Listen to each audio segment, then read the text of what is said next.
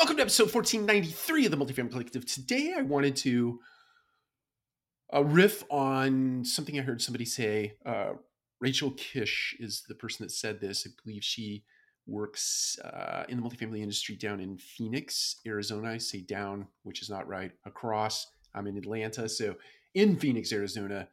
Um, I was listening to something recently and I wrote it down. She said, live out their purpose on your platform. And that is allowing team members who have purpose in your organization that is beyond the boundaries of your organization.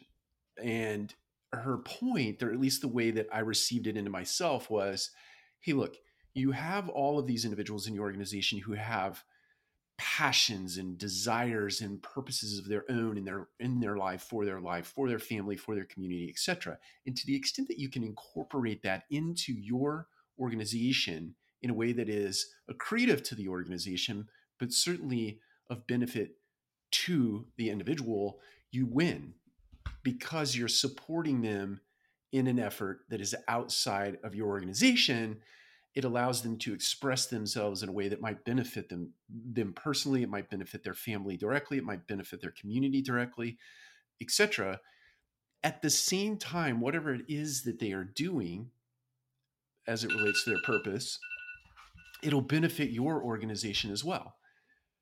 Let's say for example you do something like linkedin learning in your organization and you put no boundaries on linkedin learning and you let someone go out and uh, pursue their passion of photography. So they they learn how to do for photography through LinkedIn Learning, and then they do some photography for your community, or they do some social media video uh, producing and editing eh, for your communities or for your company, etc. So you've taken a benefit and a passion that somebody has, or you've taken a passion that somebody has for something.